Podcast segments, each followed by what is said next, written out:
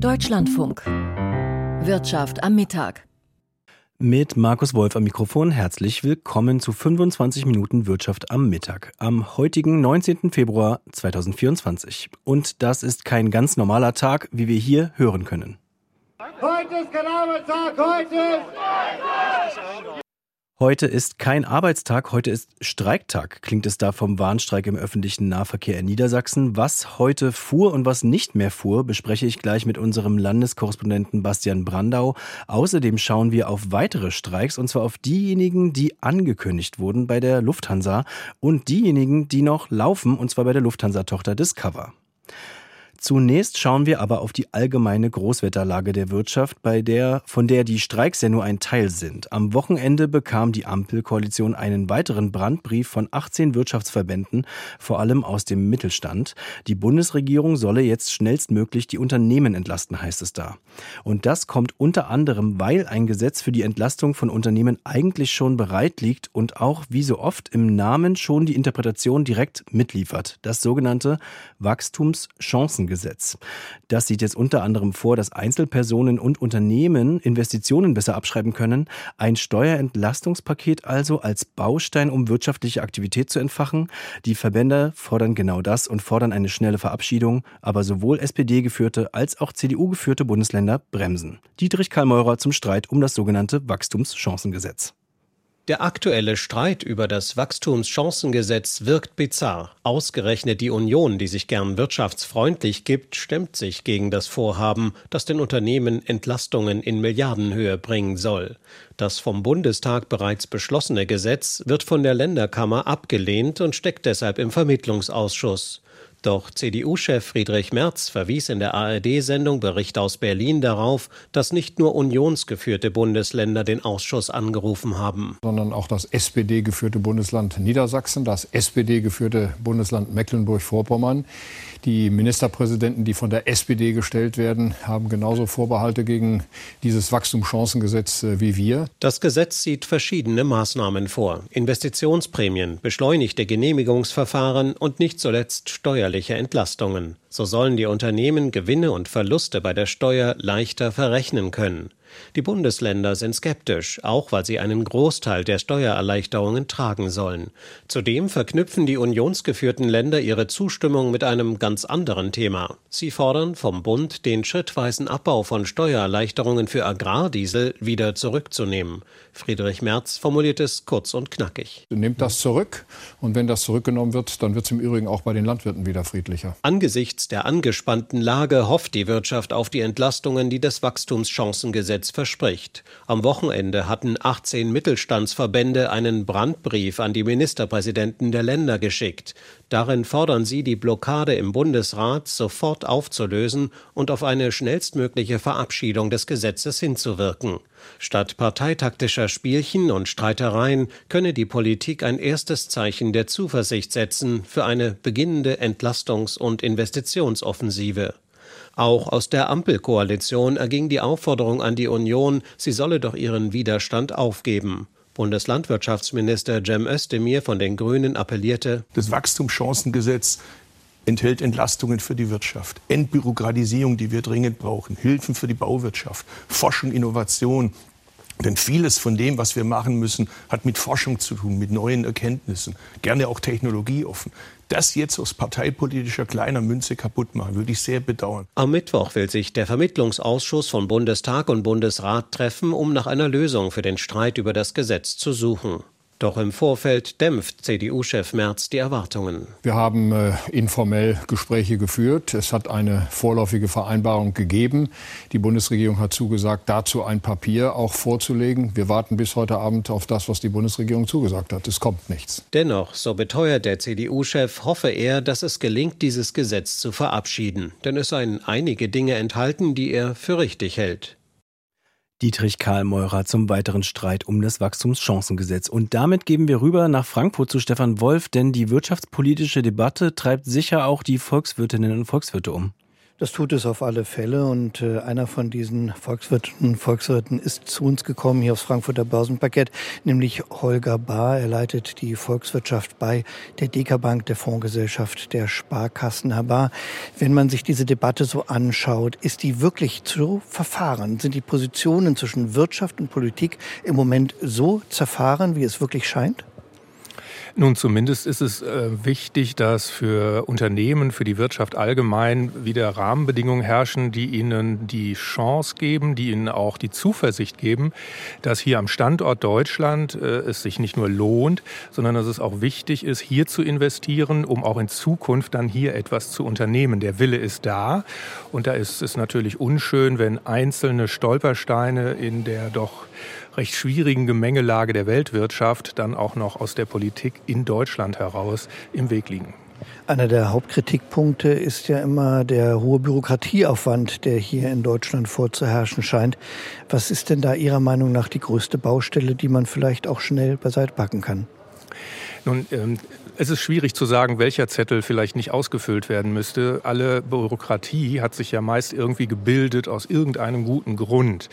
Hin wie her, äh, das ist ein Thema, was uns schon sehr, sehr lange beschäftigt, insbesondere auch in Deutschland. Von daher ist das nichts, was die aktuelle Lage äh, besonders schwierig gemacht hat. Und das ist auch nicht der alleinige Punkt, der dann für einen riesen Wachstumsschub in 2024 sorgen würde. Aber wenn man denn hier etwas unternehmen will, wenn man aktiv werden will, will, vielleicht sogar innovativ sein will, dann ist es natürlich schwierig, wenn man erst einmal äh, viele, viele ähm, Sachbearbeiterinnen oder Sachbearbeiter einstellen muss, um Ordner zu füllen.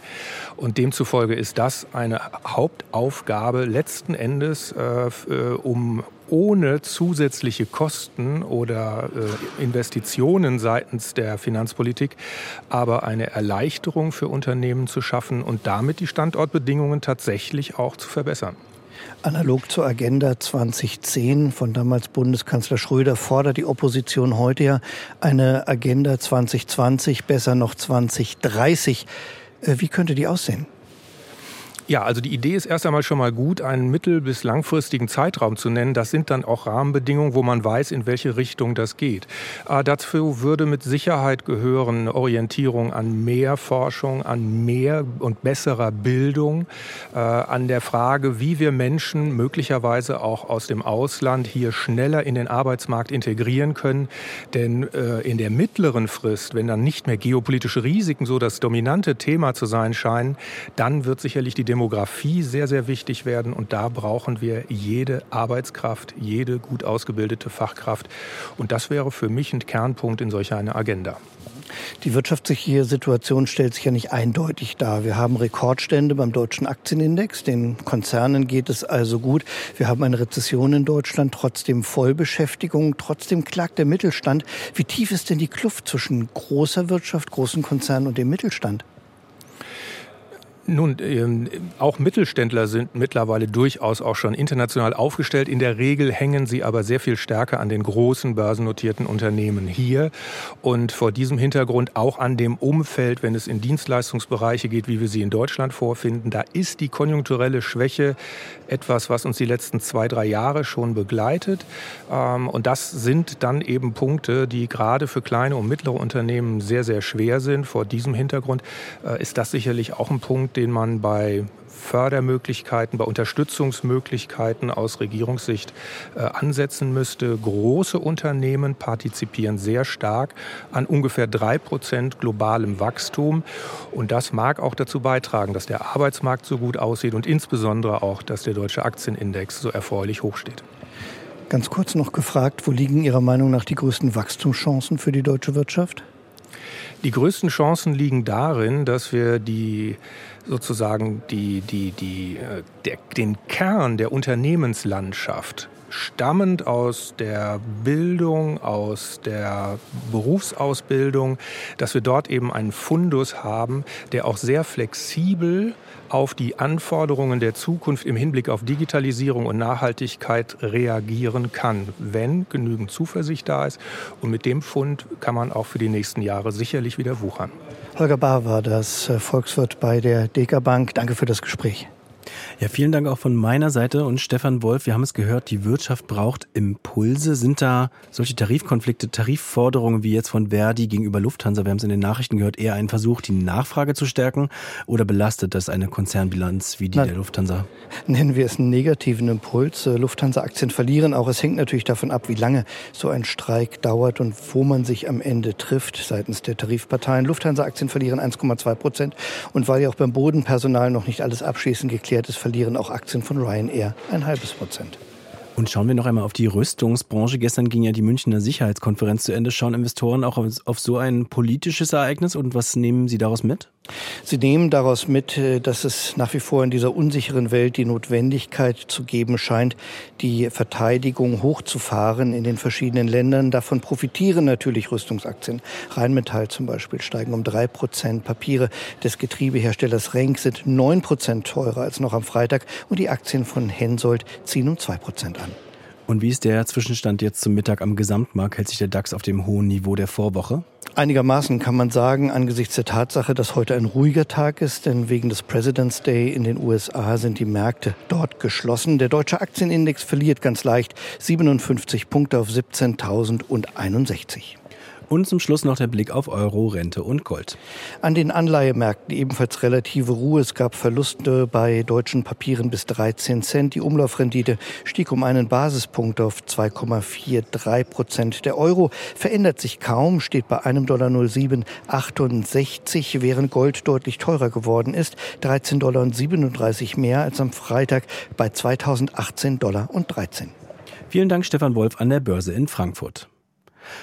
Aus gewerkschaftlicher Sicht ist die Wirtschaftsflaute auch ein Nachfrageproblem. Wenn die Nachfrage aus dem Ausland stockt, müsse zumindest die aus dem Inland stabil gehalten werden. Die Lösung Tarifabschlüsse, die zumindest die Inflation ausgleichen. Doch diese Forderungen sorgen für Konflikte mit Arbeitgebern. Wir haben es gerade gehört. Eine Branche, in der aktuell ein Tarifkonflikt schwelt, ist die Luftfahrtbranche. Für Dienstag früh 4 Uhr hat Verdi, die Dienstleistungsgewerkschaft, Streiks an mehreren deutschen Flughäfen angekündigt. Gregor Lischka fasst die Positionen der Tarifpartner zusammen. Die Lufthansa ist ein großer Konzern. Von der Airline Lufthansa über diverse Tochter-Airlines bis hin zur Lufthansa Technik, Lufthansa Cargo, Lufthansa Engineering und noch vieles mehr. Alles gehört zur Lufthansa-Gruppe. Und in nahezu allen Bereichen bläst der Lufthansa-Chefetage aktuell Gegenwind ins Gesicht. Und zwar von der eigenen Belegschaft. Für die Bodenbeschäftigten der Lufthansa fordern wir 12,5 Prozent, mindestens 500 Euro monatlich mehr. So Marvin Reschinski von der Gewerkschaft Verdi. Heute haben die Beschäftigten 10 Prozent weniger in der Tasche als noch vor drei Jahren und das gilt es jetzt auszugleichen.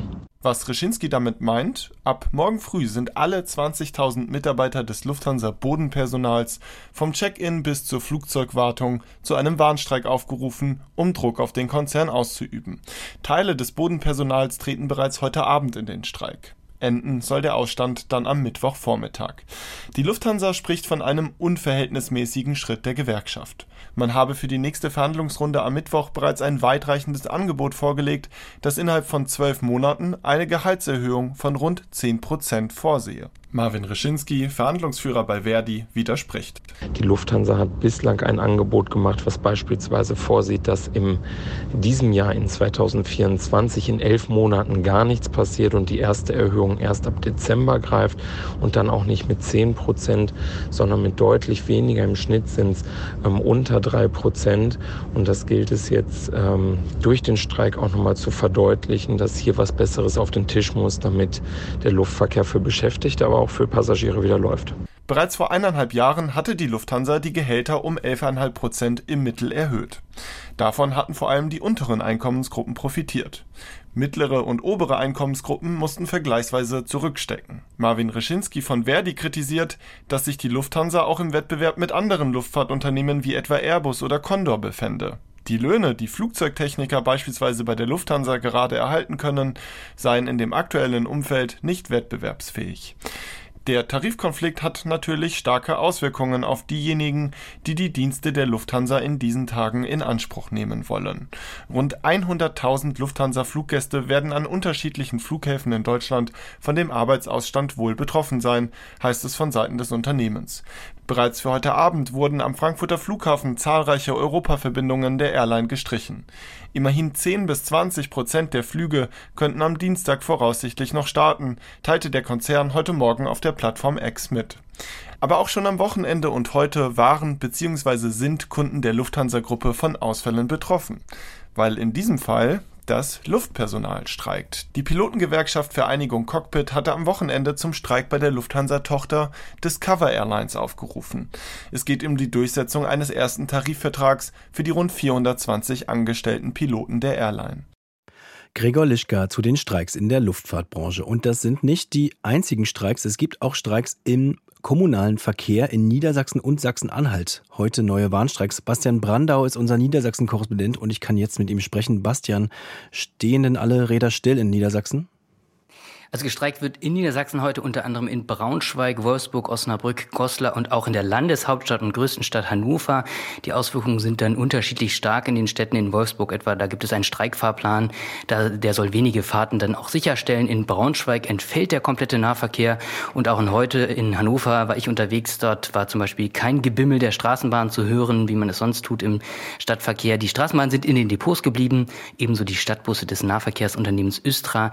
Es fahren hier aber zum Beispiel Beispiel Regiobusse aus Hannover ins Umland und auch die S-Bahn dürfte für einige eine Alternative gewesen sein oder noch sein heute und ja auch morgen, wenn weiter gestreikt wird. Und ansonsten hieß es Regenklamotten rausholen und rauf, rauf aufs Rad heute Morgen oder für wesentlich mehr Menschen wahrscheinlich das Auto die Alternative. Der Autoverkehr, der staute sich heute Morgen auf mehreren Bundesstraßen rund um die Landeshauptstadt. Ja, wo hakt es denn genau in dem Konflikt? Also wogegen sperren sich die Arbeitgeber? Also die Tarifverhandlungen im Nahverkehr, die sind sehr komplex und in den Ländern unterschiedlich geregelt. Es gab einen Streik Anfang des Monats, viele werden sich erinnern, der war bundesweit mit Ausnahme Bayerns, wo nochmal andere Regelungen gelten. Also Verdi verhandelt in den einzelnen Bundesländern mit den jeweiligen kommunalen Arbeitgeberverbänden. Die Verkehrsbetriebe sind ja in der Regel städtisch oder gehören den Landkreisen. In Niedersachsen geht es derzeit auch weniger um Entgelte, denn die sind hier und in anderen Ländern an den öffentlichen Dienst gekoppelt, steigen dann mit ähm, den Menschen, mit denen ich heute Morgen bei einer Kundgebung hier gesprochen habe, gesagt, haben gesagt, es geht da um Entlastung, um attraktivere Arbeitsbedingungen. Busfahrer, die teilweise zehn, elf Stunden lang arbeiten, sie wollen längere Ruhezeiten. Auch Fahrdienstleitung soll als Schichtarbeit anerkannt werden. Und ja, wer die fordert zusätzliche Urlaubstage, mehr Entlastung in den Tarifgesprächen mit den kommunalen Arbeitgeberverbänden, sagt der Verdi-Verhandlungsführer in Niedersachsen, Marian Drews. Dass man dann nicht immer die gleichen Ansätze hat, ist klar. Wir hätten aber erwartet, dass sie mit eigenen Ideen kommen, wie wir ÖPNV Zukunftsrecht aufstellen. Dann aber zu sagen, wir kriegen keine Arbeitskräfte, dann müssen die, die da sind, halt mehr arbeiten. Und wenn sie dann krank sind, kürzen sie noch den Krankengeldzuschuss. Das ist wirklich rückwärtsgewandt. Also bei Verdi verweist man auch auf die politisch gewünschte Mobilitätswende. Mehr Menschen, deutlich mehr Menschen sollen ja in Zukunft den ÖPNV nutzen, das Auto stehen lassen, um das Klima zu schonen, um Klimaziele zu erreichen. Dafür haben zum Beispiel auch hier heute Fridays for Future mit demonstriert bei Verdi. Aber dafür sagt Verdi, braucht es eben auch Menschen, die dann die Busse und Bahnen fahren, die den Fahrdienst organisieren. Und beim Kommunalen Arbeitgeberverband auf der anderen Seite ist man der Ansicht, wenn man jetzt diese Forderung von Verdi so umsetzen würde, dann würde das dazu führen, dass die Fahrpläne weiter eingeschränkt werden müssten, das Angebot gekürzt. Und das ist in einigen Städten eh schon der Fall, weil dort zum Beispiel Busfahrerinnen und Busfahrer fehlen. Von Übermaß spricht man beim Kommunalen Arbeitgeberverband angesichts des Streiks hier in Niedersachsen heute und auch morgen. Und was das Ganze auch noch schwierig macht, ist, dass der ÖPNV nach wie vor als unterfinanziert gilt. Ein durchaus zweischneidiges Schwert ist dabei übrigens das Deutschlandticket. Das wurde heute hier auch erwähnt. Mehr Menschen soll es in den ÖPNV bringen, aber weil es eben vergleichsweise günstig ist, günstiger als zum Beispiel vorher ein Monatsticket von einem Nahverkehrsunternehmen, einem größeren, da fehlt den Unternehmen das Geld. Also das auch war eine Forderung von Verdi an Bundesverkehrsminister Wissing nach mehr Geld. Vielleicht noch zum Schluss. Äh, Verdi beschwert sich ja, dass Busfahrer in Sachsen-Anhalt zum Beispiel weniger Geld verdienen als in westlichen Bundesländern. Ist das ein Thema bei den Tarifverhandlungen, die Unterschiede zwischen Ost und West? Absolut. Es ist eben sehr unterschiedlich geregelt. In Sachsen-Anhalt sind die nicht gekoppelt und dort verdient das Fahrpersonal, sagt Verdi, eben bis zu 500 Euro weniger. Dort ist also eine Forderung, mindestens um 550 Euro pro Monat die Entgelte zu erhöhen, 250 mehr für Azubis. Der Hinweis von Verdi, die Zeiten hätten sich geändert. Es herrsche eben inzwischen Fachkräfte- und Arbeitskräftemangel. Vielen Dank an Bastian Brandau in Hannover. Und vom Dienstleistungssektor schauen wir jetzt noch einmal auf die Autoindustrie. Die steht vor einer Jahrhunderttransformation hin zur E-Mobilität und einer der stärksten Anbieter in diesem Bereich ist ein chinesischer, das Unternehmen BYD. In Deutschland entstehen an verschiedenen Standorten immer mehr BYD-Autohäuser. Das gehört zur Strategie des Unternehmens, in Europa präsenter zu werden. Gerade ist per Schiff eine neue Ladung chinesischer Elektroautos auf dem Weg nach Bremerhaven. Eva Lambi-Schmidt aus Shanghai. Knapp 200 Meter lang, 38 Meter breit und mit 19 Knoten Geschwindigkeit auf hoher See unterwegs. So berichten chinesische Staatsmedien Anfang Januar von dem ersten Einsatz des Autotransportschiffs BYD Explorer 1. Nun ist es auf dem Weg von China nach Deutschland und soll Anfang März in Bremerhaven ankommen. Mit 3000 Elektroautos des chinesischen Herstellers BYD an Bord. Bremerhaven Bremerhaven soll als einer der größten Autohäfen der Welt künftig das Ziel für die chinesischen Elektroautos von BYD für den europäischen Markt sein.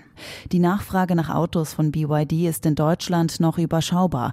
Im vergangenen Jahr sind in Deutschland weniger als 4000 E-Autos von BYD neu zugelassen worden. Auch wenn der Marktanteil von BYD in Europa und in Deutschland noch nicht so hoch ist, investiert der chinesische Autohersteller viel Geld, um in Europa präsenter zu werden.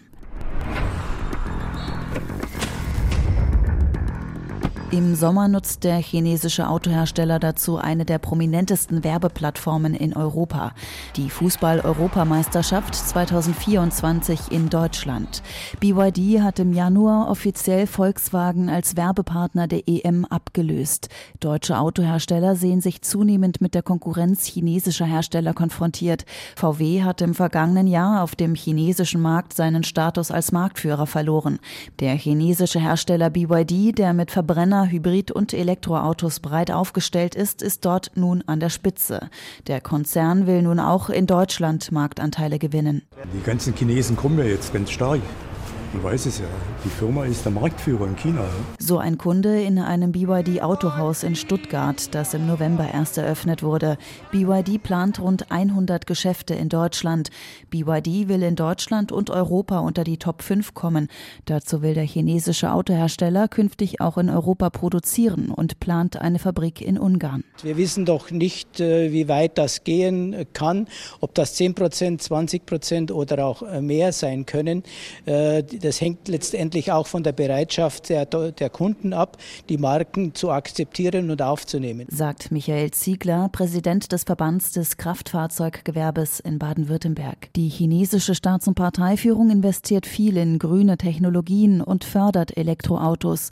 Die EU-Kommission wirft China vor, mit unfairen Subventionen die Preise für Elektroautos auf dem europäischen Markt künstlich niedrig zu halten und damit den Wettbewerb zu verzerren.